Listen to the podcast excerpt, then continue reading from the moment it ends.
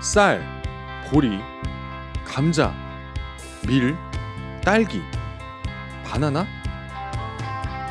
이것들로 인류의 역사를 말한다? 음식과 먹거리를 결합한 책들은 서점에 많이 있습니다만 재배식물에 관한 전문서는 쉬이 찾을 수 없었죠.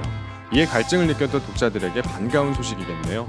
이 책 곡물의 역사의 저자 한스베르크 퀴스터는 재배식물이 없었다면 인류 역사는 아예 시작되지 않았을지도 모른다고 단언합니다.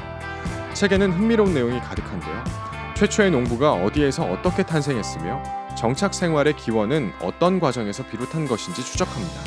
그 후 세계 여러 지역에서 독자적으로 진행된 농업 및 경제학의 역사를 소개합니다.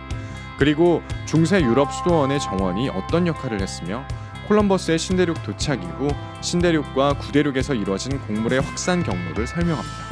또한 재배식물의 글로벌화, 대량 재배에 관한 이야기 등을 더하여 본격 곡물 역사서의 구색을 갖췄습니다. 지금은 슈퍼마켓에서 쉽게 구할 수 있는 곡물들이 인류와 어떤 관계를 맺고 있는지 궁금하지 않으신가요? 농업이라는 문화가 자꾸 가려지는 요즘 이 책이 참 기특합니다.